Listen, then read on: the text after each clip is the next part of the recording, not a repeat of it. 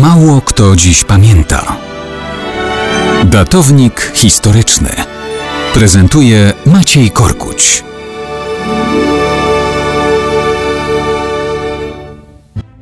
Mało kto dziś pamięta, że 19 października 1466 roku, a więc równe 555 lat temu, został podpisany tzw. Tak Drugi Pokój Toruński.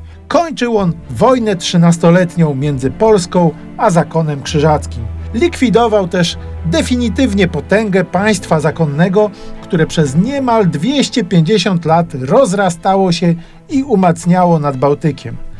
Bitwa pod Grunwaldem przetrąciła krzyżakom kręgosłup za czasów Jagiełły, ale to dopiero jego syn Kazimierz Jagiellończyk postawił kropkę nad i. Państwo zakonne zostało terytorialnie okrojone do karłowatego obszaru z Królewcem jako stolicą. Całe Pomorze Gdańskie, teraz jako Prusy Królewskie, powróciło w granice Królestwa Polskiego wraz z ziemiami chełmińską i michałowską. Dodatkowo Polska zyskiwała całą Warmię, Powiśle i Żuławy.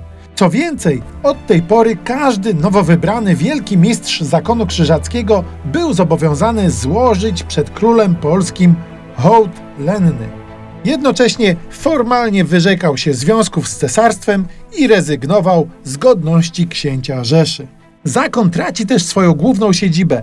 Od tej pory zamek w Malborku staje się polskim zamkiem królewskim. Oczywiście wielkim mistrzom przez kolejne dekady ta sytuacja uwierała, ale silna Polska niejednokrotnie potrafiła również zbrojnie przywołać krnąbrnych lenników do porządku.